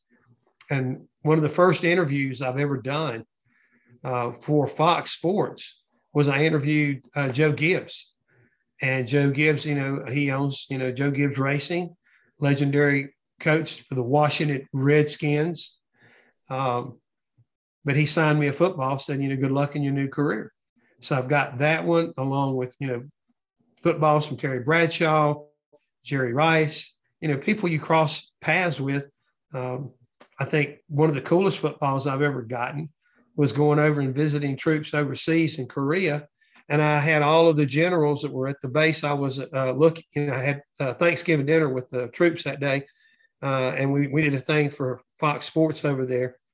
And I had an extra football, NFL football. And I had all the generals sign it to my trip to Korea. So it's, it's things like that. You wind up, somebody might say you got a lot of trinkets and trash, but to me, every one of them is it's a it's a it's a fond memory. Um, I want to ask a couple things about uh, some of the favorite races, and if if uh, Wasey and Covey and I were going to go to one somewhere and meet meet you at a race, Well- where where should we where should we what should we put on the calendar to as a bucket list thing to go I- go see in person? I can say that from experience. We should just meet him down at the Daytona 500 because that's where you need to go. It's Okay. it's the it's the the Super Bowl of it all. But I'm sure Jeff's got some insight. Well, if I was going to make a recommendation, if you want to see one of the wild and, and probably one of the craziest races we're going to run all year long, I would always recommend Bristol, Tennessee. The dirt race this year again. Yeah, the dirt race is, is this in, in two weeks. I'm talking about the night race in August. I mean, it's it's it's a bad to the bone event, and if you can imagine what you watched Ted, on the uh, screen earlier this year from California when they ran around the football field, this is a quarter mile bigger, but it's banked more like Daytona. And if you can imagine, they make a lap there about every in race speed, it's still somewhere around between 14, 90, 15 seconds flat. And you got 40 cars, and you got 40 cars on this track. Holy shit! Yeah, Bristol's It's- something else. it's- There's a lot of history there too. A lot of Yeah. wild moments. Uh, the new car. Where are you at on the new car? I I know that it's turned the racing into just a, a fantastic product to watch again. I know the aero dependency on the nose of the last cars kind of made it a little bit tough. This car looks really good. How do you think it's going to short track race? We've got a few few short track weeks coming up here that people could pay attention to on Fox and and TV and and uh, yeah. What do you think this new car is going to show us on the on the small tracks? I don't think it's going to stop. I, re- I really don't, Covey. I think that all the races we've seen this year have been very competitive uh, and very unpredictable. Uh, the one we had last weekend in Richmond wound up being one of the most unbelievable strategy races that we've seen all year long. I mean, we thought one guy was going to win it, and then like another guy was going to win it. Oh, hang on here a minute. We had two other guys go around those two guys, and they battled it out in the last two or three laps. So it, it has really opened up the floodgates for anything and everything because these cars are wearing the tires differently. The cars are responding differently to different racetracks. Uh, I don't think it's going to be any different this weekend when we go to Martinsville, a very flat, you know, tight racetrack. But I think the durability of the car is going to let them have more fun beating and banging on each other. But I think the fact that the car should brake better, it should corner better. I think we're going to open up an outside lane and it's going to make it really look like, you know, you're stuck side by side racing for what's going to be a 400 lap race this time instead of the normal five. Uh, it's just, it's going to be uh, what it's been so far this year is unpredictable, totally unpredictable. The uh, you mentioned Bristol. So what are what are a couple or the one or are there any races that you get to every year or can't miss or that are always on your calendar? I I, you- I think you mentioned you're- Bristol. You're not, Bristol is that one that you're you're at every year? as, No as much as much as he talks about you know going to uh, Daytona, I love Daytona, but being that Charlotte is basically in my backyard, and then I've got a cabin up in the mountains that's only about an hour or so from the racetrack in Bristol. Uh, I go over there whenever I get an opportunity, and and watch that race. I mean, I, it's it's a racetrack where I've had a lot of success. At one time, um, between Cale winning and Darrell winning, but more importantly with Darrell, uh, he and I were hooked up together. We won seven races in a row there Dang. for three years. Over three years, nobody beat us. Wow. So if we're So, if we were gonna go, if if I if I'm gonna go to a race, how do I do it? Like what where do I start? What do I do? Because now I'm now I'm curious. me. How do I do it right? We're Yeah. Gonna me. get the we're gonna get the cowboy shit boys to a to a NASCAR I want a race. full, here, I want a full and, uh, NASCAR experience. We want to see the full deal. Like what? I don't even know. Bush where to lattes and everything. do what? What kind of cowboys are y'all? I love it. I love You- it. Lattes? He was Bush called, no, he's bush called Busch latte. latte. It wasn't Busch Light. It's Bush. Bush Busch lights. called a, Okay. making a All joke. right. All right. Okay. I, I, I, I stand corrected. I stand corrected. Uh, I, I said, call me. You tell me, you look at your schedule, we'll make something happen. Okay. That'd be deal. way cool. Deal. Way yeah. cool. You'll have uh, a few of us coming down and check it out. Um, the uh, uh what was I gonna say? Okay. Uh, we, our brown cowboy shit. How do we how do we get it on a car? How, how many more years do we get this happening? What do we got to do to put cowboy shit on a car? I, I, think uh, that could work. I'm an active iRacer and I, I do a lot of the little graphic-y crap on that end and, and I've, there's plenty of iRacing uh, cowboy shit cars. I think it's just going to cost you a whole lot more money. Is that right? Uh, he is sitting down, right? I don't want him to Yeah. fall over when I tell him it's going to cost him. If he wants to, if he wants to put his name on a car for 36 races, it's going to cost you about 20 million dollars. Holy shit. Yeah, no big deal there. No, no, no, Yeah. no. You, you got it wrong. It's cowboy shit. Yeah, that's a lot. I like it. Holy shit! But but I mean, like at a at a uh, you know, at the at the amateur level or at the semi-pro level, like, do I got to start with somebody like that and work our way up, or, or what? You know, what do we what do we do that way? Is there is there a, a level like that, or is that not? I mean, Oh, you there's guys- there's there are there are a lot of levels and a lot of different things. It just depends on how much money you want to in, uh, invest. Huh. That's the thing, and and um, I think you I think you should try it. I think everybody that's never been a race sponsor owes it to themselves to invest money in a race team at least one time. then you know the same thing when you invest money into a horse. Same kind of. you thing. get a whole lot of really great experiences, but there's not a whole lot out the other end, right? There's not a lot, whole lot on the other end. I mean, you, you, it's one of those. Uh, the companies have to work very hard, able to uh, quantify the money they invest for the amount of return they get. And, and and does it work? Yes. I mean, one of the we- we've been with some of the best companies in the history of marketing, from Pepsi, you know, Anheuser Busch, Procter and Gamble, and you know when we had you know Tide on the car i mean we had more female race fans than just about any sponsor ever thought about having because every woman in the world uses tide You uh you mentioned the rodeos and uh what am I what was I trying to get at? And rodeos and and the events and the event uh near your home where the event went away. Um Oh, Winston say, uh, sorry, um, North Wilkesboro. yeah. So what is the format of the races? Like with the rodeos it's a it's a usually a volunteer committee on the on the PRCA rodeo side of things. With the PBR they go in and they'll partner with the venue or they'll own the event and they'll rent the venue and take all the ticket revenue. How how do the how what is the format of the races like? i- NASCAR is uh, running the races a, as the competition side, but are they renting the track, and are they taking all the gate or? What the, I have no idea what the format is on that. Where where why you know why would they have lost that date or what? How do they how does how do those events even work now? Okay. Uh, real quick history lesson would be you got NASCAR, which they're the sanctioning body. Okay. But they also run um, the racetracks. They own a bunch of the racetracks. Oh, okay. Okay. Speedways. Yeah. You know, a lot of the speedways and everything like that. And then you've got another company. It's not the France family, but it's the Bruton Smith and his his family, SMI, and they're the ones that own Charlotte, Atlanta, Las Vegas, Texas. They've got a, a bunch of racetracks. So they have come up with the sanctioning bodies and they share dates. You know, you you work, you you pay uh, NASCAR for a date, and they put you on a calendar, and that's how they how it really kind of like it works. You know, NASCAR will come in and run everything, but every one of the sanctioned bodies or every one of the people who are, are the track owners, you know, they they control everything else as far as the ticket prices and everything else that goes on there, as well as you know the dates that you have. And that's uh, that's probably the easiest way to explain it. And you go and you wonder what happened in North Wilkesboro. Well, back in the heyday, we have a lot of short tracks and racetracks that are a mile and under. They didn't have what you say a lot of large seating. At one time, if you didn't have 100,000 people or seats at a racetrack, you know, you built more. And the problem was with North Wilkesboro and Rockingham, uh, they just didn't have the capability of expanding.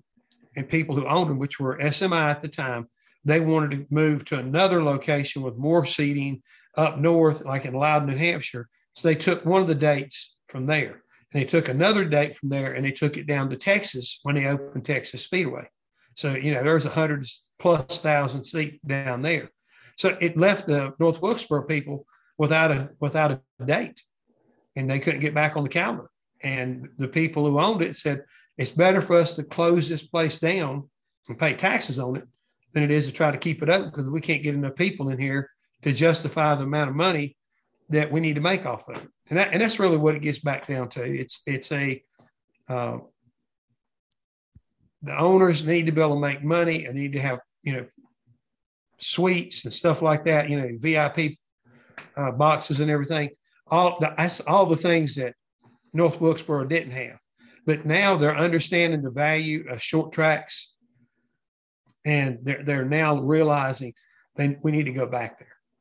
What kind of So- things? What kind of things is the local community doing that you may not see the the greater headlines doing to kind of bring an event and and bring that track back to life? I know Dale Jr.'s done his little bit of effort in connecting them with the iRacing community and getting it digitized to to save it in that way. But what kind of smaller things are going on on the front lines to get uh, a North Wilkesboro date or or at least get the track back into a condition where it can be operating?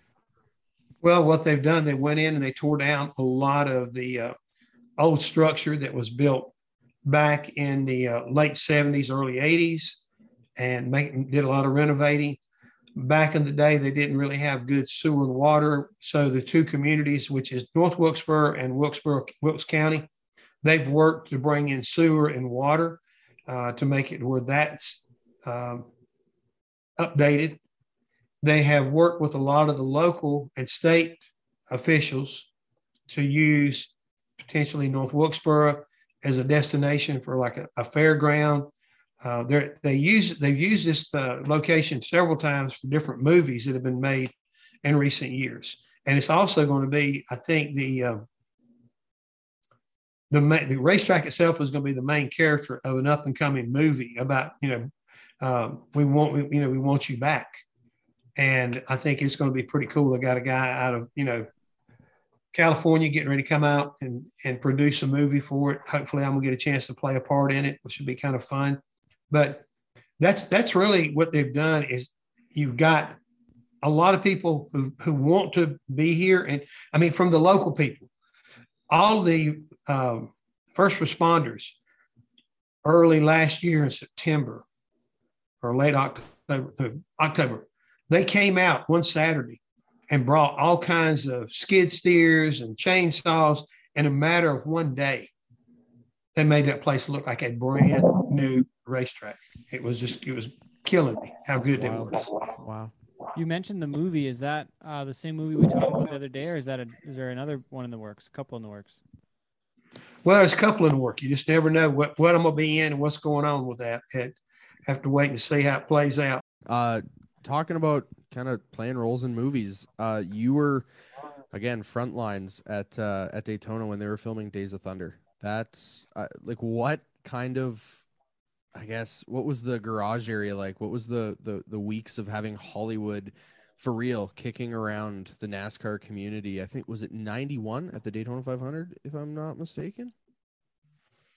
I think that's correct. Uh, I'd be I'll be totally honest with you. Sometimes the dates kind of escape me. I know, I just know that I still have the pay stub whenever I got paid to, to double for Tom Cruise on some driving scenes around racetrack July fourth, and um, it was kind of cool. They were they needed some stuff with a with a, a grandstand full of people, so they asked me to drive the car around the racetrack.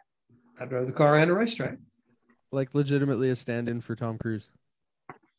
That That's what is- that's what that the wild stub cool. stub says. I like So it. it is was he? kinda Is cool. Tom Cruise a good guy? You get to meet him. Yeah, I've, I've I've been again, you know, because of the business I've been in. I mean, I've met so many cool people and been around them. It's not even funny. Uh, Tom Cruise is one of them. Burt Reynolds is one. Um, Paul Newman is another one. I, I never forget the first time I met him. I was in. I, actually, we were down testing, and um, for the 500 in um, January, and I, I get on the elevator at the Holiday Inn and go down to the next floor and he he steps in and I look and I said, he said, How you doing, Jeff? And it's like, I had never been introduced to this guy. And he knew who I was. I was That's floored. cool. That's wild. Yeah, it really ever- is. Did you ever watch Super. Slapshot? Huh? You ever watch Slapshot? Oh yeah. All new, classic, Oh, yeah. classic movie. Okay. Who? So who's the most famous person in your phone then? Who's your? Who's the most famous? That's per- that's yeah, got to be a cowboy shit question, right? I'm curious now. Yeah. Aside from how Darrell much Waltrip. Um. Okay, so I can't use Darrell. All You can't Um, use Darrell. I'll tell you somebody that's that's in my phone that's- that uh, it probably kind of blow your mind because I, I think he's another one of those guys that he's a legend. Uh, Buck Taylor. Wow. Wow. Yep. But Buck and I have we met many years ago. One time when I was looking for a horse and I was down in Texas, and I went over to some local event that they had going on, and Buck was there roping, and I got a chance to practice with him. We got to be friends, and going to the NFR like we were. I have got a lot of Buck Taylor artwork in my house because of that, and I just think that he is he's Buck. I mean, I don't think I've ever met any man ever that's as nice and humble and friendly as Buck Taylor, and his wife is also a sweetheart. So uh, he's he's a he's a number I'm pretty sure you would think is kind of like can't believe kind of that you know you'd have him in there. Uh, Canada. Have you ever made your way up here for for auto racing, be it an exhibition event out east, a rodeo up here? Uh, and if you haven't, is there somewhere you'd like to visit? Yeah, I want to eventually one of these days come to Calgary and, and, and be a part of that event. But I have been to Niagara Falls on the Canadian side. I have also, uh, back in the day when we were, when I was working for uh, Jack Roush, we used to go to Canada and go take our cars up there and go wind tunnel testing. Oh, really? In Canada, where was the wind tunnel? Uh, I don't know if that's Lethbridge, secret probably. info, but that's What's that? I don't know Said if Leth, Leth, Lethbridge, probably. Yeah, Alberta Joe. Yeah, I didn't. Uh, Uh, where was the facility? What kind of connection? it was just across the bridge, you know, up there in, in you know, Michigan. That's wild. So- that's wild.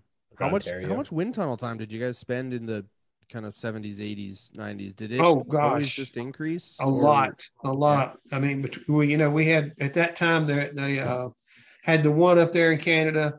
They had another one down at Lockheed in, in Georgia. Then um, Chevrolet had theirs up in Detroit, and we've been up there many, many times in the winter. Um, back in the day, and I've been we we always did our stuff on the midnight shift, so we didn't have a conflict with the uh, the design people. But NASCAR would be up there if you were with Chevrolet, uh, even Indy cars. I mean, I, I remember one time we are up there. AJ Foyt had his Indy car up there, wind tunnel testing it. So uh, that's kind of like I mean that's what we did. And now they got wind tunnels here in you know in Mooresville, North Carolina, so nobody has to go anywhere when they can test because NASCAR restricts everybody pretty pretty pretty heavy. You uh, you mentioned you uh, were a stunt double uh, for Tom Cruise. So is that is that how you met your wife, or or how how did that happen? That that would have been a good, Um, good line when you were making the the rounds back in the day. Stu- Tom Cruise's stunt double. That's yeah, it would have, but it was uh, I was already married then, so Okay. it didn't uh, it didn't matter.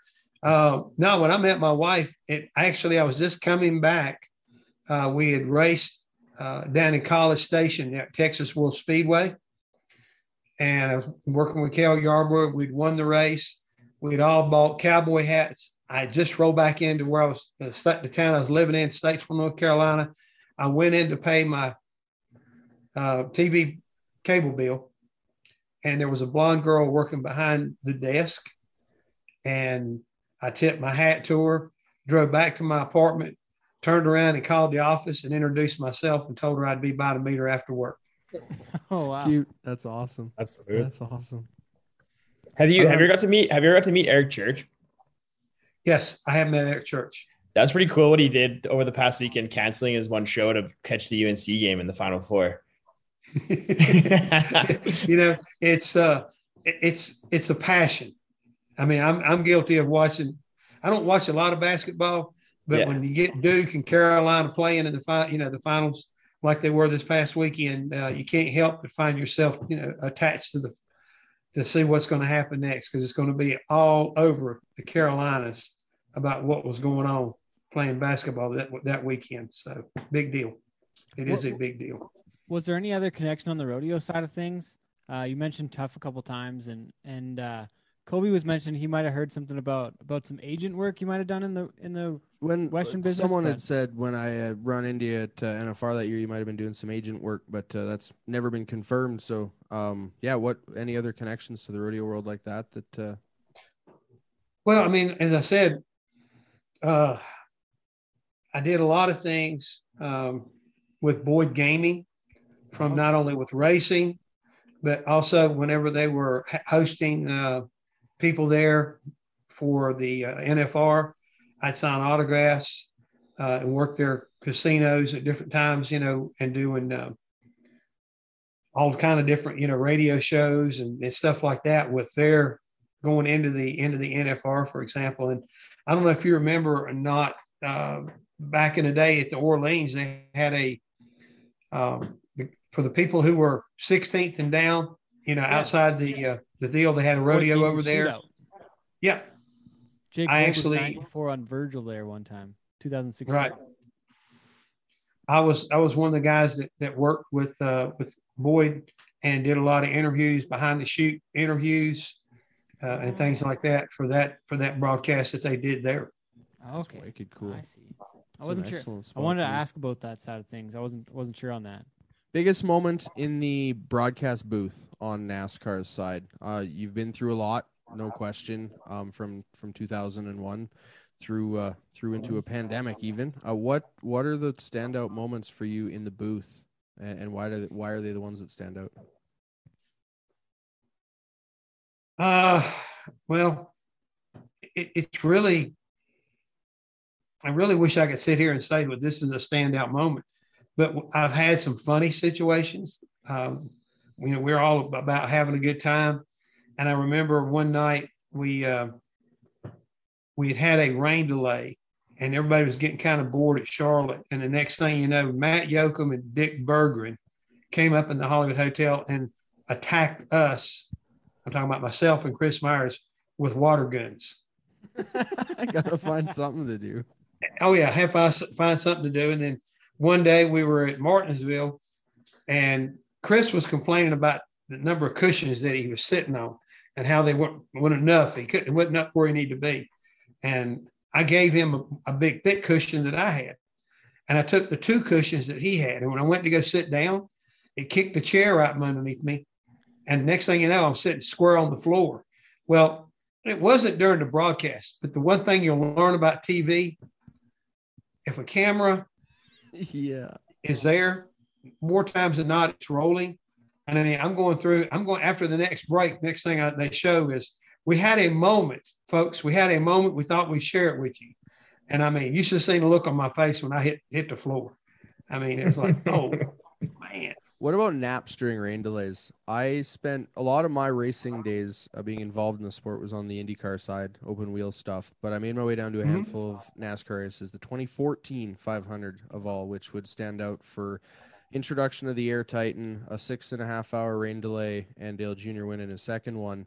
Have you ever fallen asleep during rain delay? Because I, I have to admit that I had about an hour long nap up in the uh, up in the press box. I was shooting that race from the from the grandstand roof and about an hour long nap. Is, was that ever something you, you did, or is it just kind of have to be constant uh, ready for TV?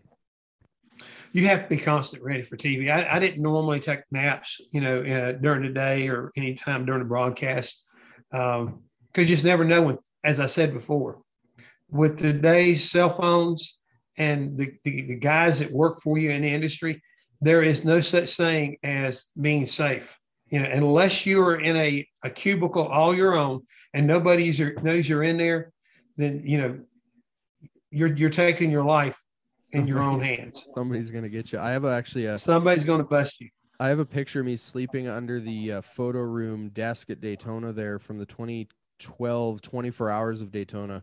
And I'm an I'm an idiot and I brought my cowboy boots down for some reason. And the picture is me laying using my uh, backpack as a pillow. It's probably three four in the morning. You know how that event goes. And but I had to get out of my boots and they're sitting next to me. And and again, same thing. The people you're working with are for they're going to take the opportunity. And I woke up and there was already a picture on Facebook of me sleeping underneath the damn desk. Oh. So he's No, that's that's that's and, and and then like I say, you know, friends. I mean, that's all you can say, yeah, friends. that's right. No, good people. They're watching your back all while uh, enjoying a, a moment of it too. Be, uh, before we wrap it up, I got I got two more things. One for me, and one for Wasey for sure. Um, we, I was listening to your show last night on on Sirius there, and the conversation was I think you guys had Darrell Waltrip on the show, and you were talking about uh, uh about the Hall of Fame. And then I wanted to ask you before we wrapped up here, what's next for you? You're talking about some movie, some more movie work, and uh, you're you're still doing all, all the different things here. But but what's next before uh, you know you're retired from on the on the essentially on the on the racing side of things, but but not on the broadcast side. But but what else is there left to accomplish for you in your career, Mr. Hammond? Uh, to be honest with you, Ted, I, I don't really have a lot more goals. I mean, I'm just I'm just one of those guys right now that I'm looking for the next adventure. Um, you know, somebody calls. I mean, I had a I had a, uh, an email today of a of a company that I was talking to four years ago about hosting a drifting uh, competition that would be made for television. And you know, at the time, you know, COVID's going on, this is going on, so everything just kind of like got like crickets. And now all of a sudden it's back up, and I'm getting emails, and you know, if if that deal comes together, then that might be something that I'll I'll be involved with. You know, as far as announcing or hosting or analyzing whatever uh, in the near future. I'm also um, you know, it's kind of like his PBR deal. I mean, I told some folks, you know, at, that night uh, at that event, you need some help somewhere because they were talking about they really wanted to do something different. Uh, they didn't want to go with the same people that have been doing all the announcement. You know, what I'm saying it's like it's like racers. You know, same race same race announcers call the same races all the time. Same rodeo announcers call the rodeos all the same all the time. And they were talking about starting fresh. I'll be about as fresh as you can get it, just enough to be dangerous, but not too much, you know, over the top. But uh, you know, I told him, I said, look, if you want some wow factor, give me a chance. We'll put some wow factor in it. We'll put some cowboy shit in it. Oh yeah. Yeah. So uh, things like that. I mean, honestly, I, I enjoy. I have enjoyed my entire career, and the next thing that I'm going to do is whatever direction the wind blows that particular day. or the next opportunity that comes through the door. And, you know, we're just, we're going to enjoy it and keep moving on down the road. And to me, you know, sitting here and talking about all the places I've been and all the things I've done, I, you'd sit there and shake your head because I mean, I've flown with the Thunderbirds, I've jumped out of planes with the Golden Knights. You know, I, I just, I'm an adventurer. I enjoy an adventure and I enjoy a moment. It's just like tonight. And I'm sitting here talking with some guys. I know about you, Ted. Never met you until we started talking on the phone. You gentlemen, we you know we hadn't had the pleasure, but I feel like I'm talking to some guys that I've known, and we drank a lot of beer along the way, and I like it. I really do. So it's it's just the moment. You know, you never know what you're going to get into till you try it. And if you don't like it, just don't do it again. Just don't do it again. I like that. Well, I looked up the schedule while we were on our little break there, and uh, September 17th, Bristol night race. So uh, I'm probably going to be booking some flights. No, Bristol, yeah. So I'm probably going to be booking some flights. We'll probably end up in Nashville and uh, drive over there. I would imagine. So we'll uh, we'll figure that out and get down there. I told him it'd be hard for me to come to the track and not, uh, you know, call one of the connections and get a get a photo pass going again. But Yeah. Well, let me make one one suggestion to you. Yeah. You can get a lot closer than Nashville. Okay. You, I mean, if you're going to do something, um, you'd be better off trying to get to Nashville and make it into Tri Cities, which will be right there in Bristol. Oh, okay. I'll have to look You at the. I know I Because can get it's it's a seven and a half hour drive from, from Nashville to the racetrack. Oh, okay. Just kidding. That's Good a little call. Yeah. I was, I was just going to give you a little geography lesson real quick. I forgot how why- how how why we long bring that, uh, experts in. Tennessee is. I forgot that it's humongously long. Um, oh yeah, I just know that WestJet flies to Nashville, and I was just trying to get the direct flight. But, anyways. but like I say, if if you could, if you get into Nashville, they'll probably have a commuter flight, and I, s- Yeah. I urge I urge you to do that because unless you just like driving, it's going to take you seven and a half hours to get there. We are in the rodeo business. Driving's not the worst Yeah. thing we've ever done. we Okay, driving. like, like I say, just give you food for thought. Hey, yes, good to sir. know. Yes, sir. Ah, you mentioned uh you mentioned uh oh I gotta I gotta ask this one question because you you uh mentioned the different memories along the way and and the moments like what what are a couple that stand out from from the career you mentioned the like flying with the thunderbirds and and jumping out of the plane with the golden knights but like you know what all stands out Yeah, those overall career moments that just looking at everything you've got to do, which is one. What are, what are the ones that just boom in your head? there are there are you know two races that are always at top of my list if I'm going to tell somebody about them. One, 1985, we were uh, running the first Winston, which was an all-star event, and we had worked on this car at Junior Johnson's, building it and developing it to win that race. Well, we went out on Saturday afternoon, and they ran the race we passed Harry Gant on the last lap and won the largest purse ever ever run for at that time in 1985. We won $100,000 with this race car. We went to NASCAR after the race and we were getting ready to run the Coca-Cola 600 next day. So we had two cars, had two cars. One we ran on Saturday and one we were going to run on Sunday. We qualified fourth with the other car. Darrell liked this car so much. He said, Man, I like to be able to run this car. And we liked that car, but we were saving it for the All Star event. So we went to NASCAR and said, Hey, can we withdraw the other car and it started at the back of the pack with this car? They said yes. So we go start working. We're changing engines. We're doing everything we can to get things swapped over. Work till they run us out of the garage and come back in the next morning, start it again. About I guess it was eight o'clock that morning. We'd been there since five. Direct Dick Beaty, director of competition, comes over and said, Hey, Daytona Beach decided you can't do that. What?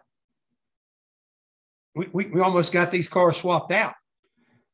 So we got in a big fight, big argument. Junior went up, went off the deep end. He was going to quit and go home. I'm loading everything else. I'm going home you guys lied to us, blah, blah, blah, blah, blah. It was it was real intense. And finally, you know, Darrell and I looked at each other saying, We got to run this race today.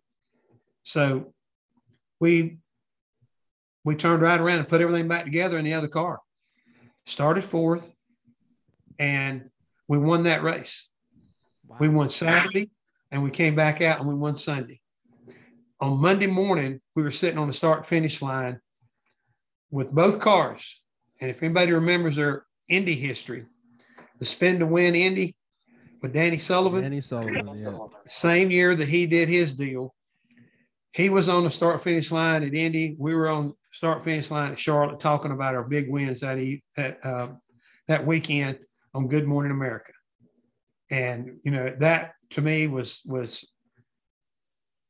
a heck of a heck of a challenge, and we we met the challenge and we won the race. And the other one will always be the Daytona 500. Uh, we were beat that day, and we uh, come up with a little strategy that we could make it on one less pit stop.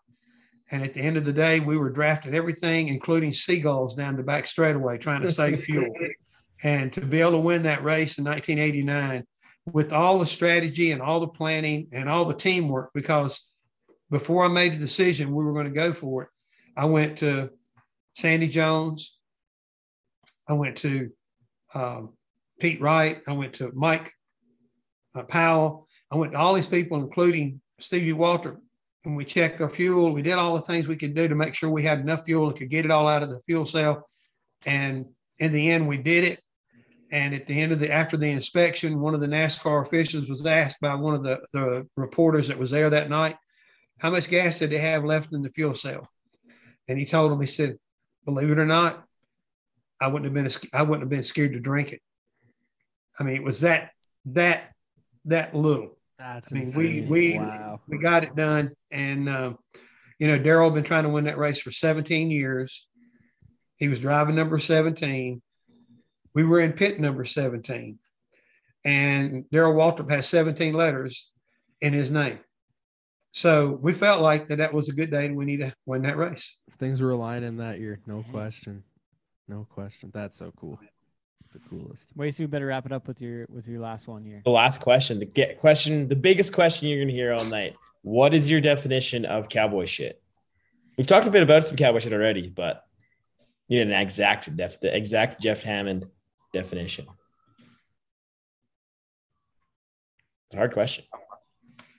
It is a hard question because you know having having worked in, in racing shit and then having having done a lot of work around the farm and everything and, and understanding some of the mentality of the people in, in in the Western world, their perception and maybe my perception could wind up being two totally different things. But I think it uh, a lot of it here here here is a long shot from out in left field. I believe cowboy shit is the kind of stuff that no matter how hard you work and no matter how much preparation you do and how much you care, you can't control. And the end game is sometimes, well, it just all turns into shit. I like that a lot. That's, That's, uh, excellent. I like this. I appreciate this, Jeff. This was a lot of fun. I'm glad we got connected, and I uh, I appreciate you taking the time to visit with us. And uh, and uh, I'm seriously gonna look at some flights here and see what we can do. Yeah, and it done to come personally, from my side, you've been a voice in my uh, in my living room for for a good 17 years, following the sport, and I appreciate everything you've done in the sport and rolling into broadcasting, NASCAR, and, and racing wouldn't be where it is without uh, without you. So appreciate you and appreciate taking the time to, to chat with us and a and a humble race fan. Well, thank you very much, guys. It's been been a pleasure. It's been fun, and you know that has a lot to do with it, Ted. I mean, I don't think I would ever you know agreed to do this if I hadn't been kind of knowing who you were and, and following your annex from time to time and some of the stories that you, know, you put out there. That you know, I, I'd like to meet you, and we've never crossed paths in person yet. So uh, when you reached out that one time, I said, "Oh man, I think I need to do this." So uh, as I say, it's been a pleasure, guys, and uh, you got my number. You know how to get hold of me, Ted. Yeah. If we can ever do it again, I'd be glad to. And when you, if you guys decide you're coming, you need to let me know because I'll be there. and I'll give you a guided tour. Sounds Oh, like yeah. a plan. Well, once again, Mr. Jeff Hammond, thanks for joining us. Thanks, Jeff.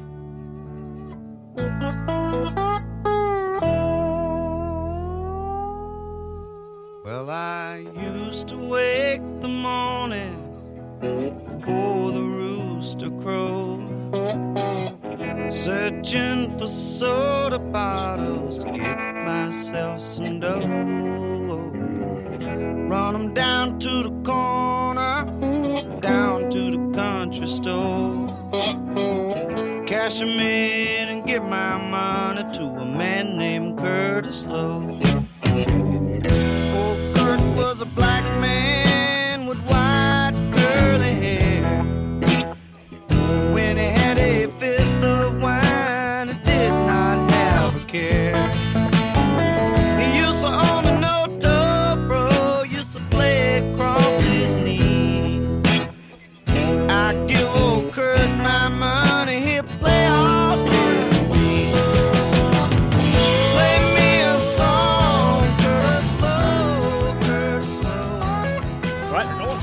We're going home. We're going home. Park it. We're going home. Thanks again to Jeff Hammond for an awesome show. That was a lot of fun. dude. So pumped about that one. It's cool. It's cool to. The night. It was great to have Covey on. We were talking about the way up here. Oh, just like cowboy in the wild. somebody. Hey, nice, hoodie. sweater. Nice sweater. Love Like it. that. Did you enter the contest? Hey, did you enter the contest? Win some cowboy Win shit. some cowboy shit. Sorry for the distraction. So for those there. that were uh, th- that are uh, not watching. not watching, We're literally in the a trade show, by with the cowboy shit sweater on, and it's that that's what we call cowboy shit in the wild. and we're and we're doing a cool contest here at the Yeah. Horse Expo to do win some cool s- smerch. So anybody we can rope in Some to come cool and do smerch. some smerch. Schmerch. Um, Anyway. but anyways, yeah, it was cool to have. We're it was cool. Bristol. It was cool to have Covey with us because he's so he's so in tune with the racing part of the things. And he asked some really cool questions that were kind of a bit, bit would have been a bit better than if it had just been you and I. Because Yeah. we don't know any. I don't know anything Yeah, about racing. shit. But Don't know shit. I'm stoked to go to a NASCAR race. Yeah, man. And knowing a guy like Jeff is the guy to know to go to a NASCAR Yeah, race right? with. So exactly. I'm gonna go. I'm gonna go full redneck, jorts, cut off button up shirt. I'm gonna drink Busch Light all day. I'm gonna grow my I hair know- out. I don't know if Jeff's gonna be willing to hang out with you if you show up like that. Man, I'm the demographic. I'm the people that Jeff wants at the race. I don't know. I'm the guy. I don't know. I, think Jeff would right. respect it, man. I hope he doesn't uh, shun you if you show up like Honestly, if he does, then I'll I'll respect it. But I'm gonna I'm gonna I'm gonna do what I want to do. Okay, at the I'll race. change. Okay, Jeff, I'll change. So you're gonna do it I'll too. change. Uh, maybe I'll do that for like a certain. I had That's a George. Jared Jorka. Uh, yeah. So how, have to okay, that's them. something we didn't talk about from Florida. So you did you had you you like handcrafted your own pair of jorts. Yeah, and you almost cut my le- my. I didn't uh, get leg. anywhere near cutting your You leg. almost cut man. my leg off. You're just a little bitch ass. so talk about talk about your first pair of jorts. Uh, well, I haven't worn them since. It's been Um, minus 15. Yeah, it has been 15. It's I- snowing wait, outside. Should I take them to Arizona? Yes. Yes. Yes. Why? So you can just wear them chilling. Jorts are the best. Jorts get like a I bad better. Jorts get a bad rap, and it's unfair. I love jorts. Yeah, if we fix them, they, they, were literally hacked off with an In the middle of the knife. swamp. yeah with a pocket knife. We literally hacked those off in the middle of the swamp. Yeah, with in this Florida. with this knife. That knife right there. But you want to make some jorts out of those? no, not until not until Clay sends me some more Wranglers. Okay, fine. Um, the uh, but yeah, I like my jorts. you're they're pretty freeing, eh? They're good. I, I, love them. felt more free. Yeah, you did. My bottom of my legs were cut off. Your Boom. calves were substantially less sweaty. There was a little bit of, uh, and it was very muggy in there oh, it was so muggy in the swamp. in the But swamp. I also had the uh, like I don't know what the access of, of is like leg freedom in the swamp, and then like mosquitoes murder biting your legs. Dude, and those so no-see-ums were awful. the no-see-ums. So when we got back from when I got back, so that night we were just sitting around drinking beer with with David and Clay, whatever. Yeah. The night before I left, um, I was wearing joggers, so like my ankles were showing. I got home and there was like a million tiny little bug bites on my. I, I was it drove me. I was burning. Like I, it hurt so bad. I was like sitting at my desk like scratching and I was like uh, on fire. I thought I was dying. I was gonna have to amputate my feet. yeah, And that was yeah. after oh, you got home. Oh. After I got home, yeah, it didn't Jeez. get me until then. Jeez. I also want to send a special shout out to I can't remember if I mentioned this last time, but to David and Clay for getting me Dunkin' Donuts before we left to the airport. That was huge. I am addicted to Dunkin' Donuts iced coffee, and those guys knew it, and they treated me with that. So I'm very thankful to those guys for that. So you're uh, you're telling me that uh, Dunkin' Donuts is almost as dangerous as like heroin? It's like It's crack. twice and then bam, you're hooked. It's crack cocaine. hooked forever. It's right in it. They put crack cocaine right into the, the iced coffee. You're addicted. Like it'll, it'll get you for sure. Like if you're not careful, because I never had it before, and I like iced coffee, and everybody's oh yeah, Dunkin' Donuts, Dunkin' Donuts, and we tried it. And I, like even you guys aren't a huge like It was very good. You guys usually like when Ted and Storm get a coffee, like they're sharing it.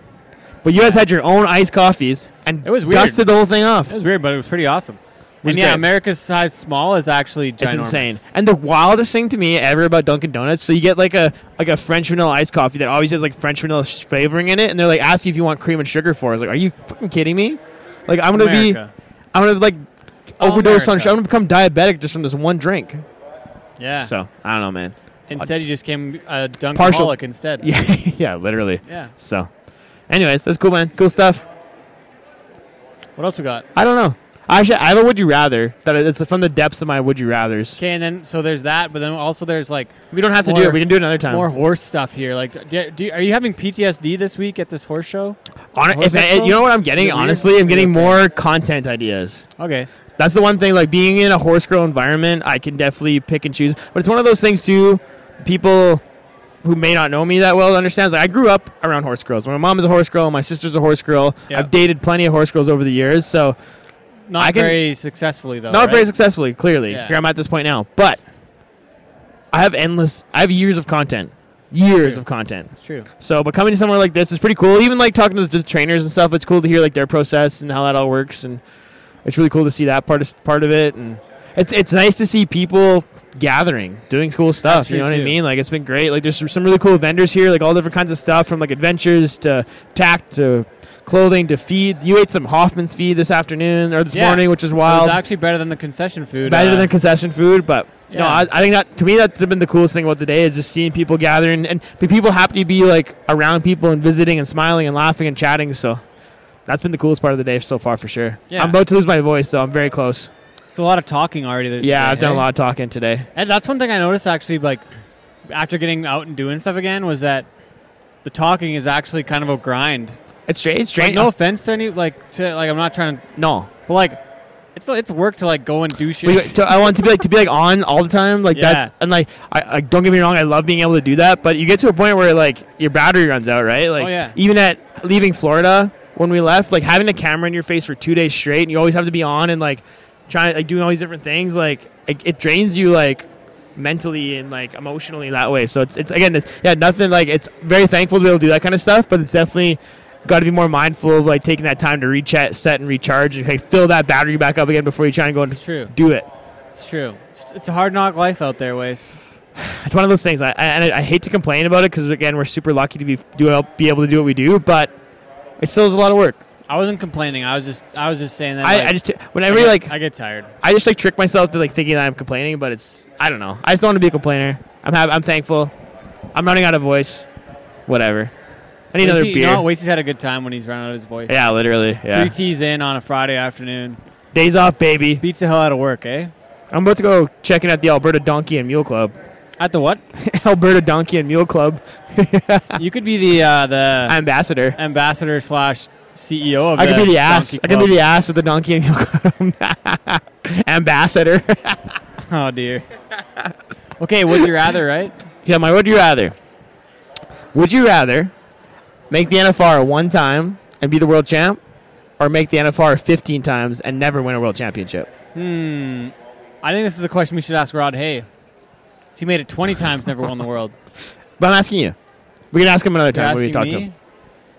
I think that I think being a guy like Rod, he probably is thankful for what he did for so long, but I think he probably wishes that he won that award. Yeah. He rode against the Wolves like Dan Mortensen, Billy uh, Etbauer, Etbauer won like probably 15 in the same time he rode. Yeah. Glen O'Neill, uh, you know, Rod's brother-in-law won it, and then He's been close else? so many times, he dude. close so many times. But I think like I'm that's a, I want to ask him that question now. Yeah. But I think I'd rather win it all once and s- smell you later. Call it a day. right? I think Yeah. I think that's the way to go is because you're the best. Because I think there's I think I- I, think so- Sid Steiner did that, didn't he? Well, In say, the- in yeah. in a uh, Bulldog, and didn't he win it? In I, well, and same as Daryl Daryl. Mills, is a good thing. example of that. Yeah. So so those people ha- did it, and I think for a guy like Rod, the only reason he kept going was to try and win it. yeah. And he was number one in the world in 2010 in Innisfail, Alberta, when the day that I filled my permit in the bull And he riding. busts his leg off or something. Broke his leg and wrecked it, and, and like I don't know if he walks right now to this day. Yeah. So he was in the prime and trying to win the world and was number one in the world mm-hmm. and broke his leg and never Never did competed it. again at that high level. So And he made it 19 times, right? 20. 20 times. 20 times to NFR Rod Hay. Yeah. So Yeah. I'm thinking The one and done. That's the. If I would you rather be? I'd be one and done. Yeah, cool. What about you? I I'd- it'd be the one and done for me too, because that's like that's the goal. Any like any like for any any rodeo person to say, do you want to be a world champ? So if I think if you achieve that, I think the hard part it'd be like giving up. Like so, it depends when you win it too. I guess if you win it earlier or later in your career, but yeah, I think Well, the one and done, the one one and and done, one and done, yeah, one and done, man. One and done. I'd do the one and done for sure. but then That's are easy. you? But then are you a one-hit wonder? probably? But but again, Not but really though, because you're still a world champ. You're still a world champ. You can't nobody take that away from you. The- your name is in the record books. Name's in the record books, baby. That's it. That's the would you rather. It's true. Got any- rodeo. Got any would you rather's about the horse expo? Would you rather be a professional barrel racer or professional show jumper? Probably show jumper. Yeah. It seems a little more classy, doesn't it? Like it. It's a lot more expensive, more money. That was actually not- Vanessa. Oh no, Vanessa, Hey, no. come Hey, here. no. Can you come here quick? But I'm not trying to No, say the come barrel here, come here, classy. come here. I'm just trying to say. no, no, no. You can't backpedal your way out of this See one. what no she way. says. Yeah, that's what, what I'm gonna do. That's what I'm gonna do. Okay. Okay, so so we're just so Ted and I are just talking. And I posed like a horse expo. Would you rather? And I asked him if he'd rather be a professional show jumper or a professional barrel racer. And he said a professional show jumper because it's a little more classy. Would you care to comment? I wasn't trying to. It wasn't a dig. I was just trying to say like they're pretty fancy, the show jumper folks. He's not wrong in some senses. I really, I I'm not, I wasn't trying to be offensive.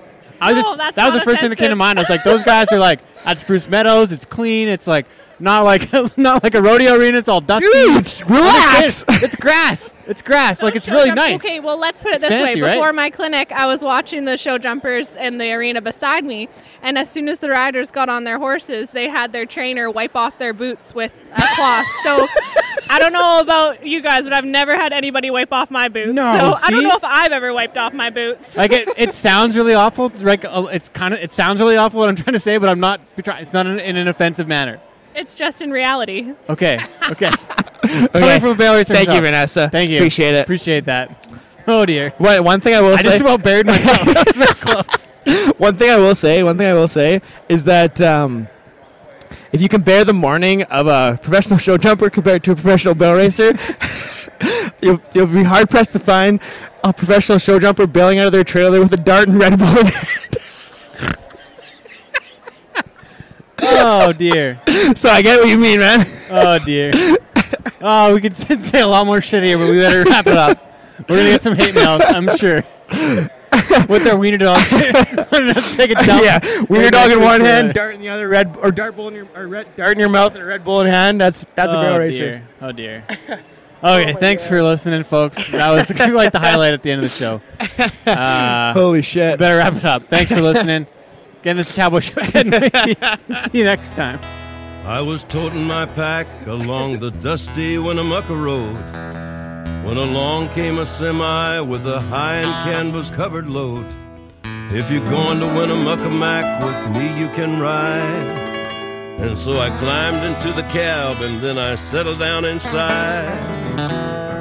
He uh-huh. asked me if I'd seen a road with so much dust and sand, and I said, Listen, I've traveled every road in this here land. I've been everywhere, man. I've been everywhere, man. Across the deserts bare, man. I breathe the mountain air, man. Of travel, I've had my share, man. I've been everywhere.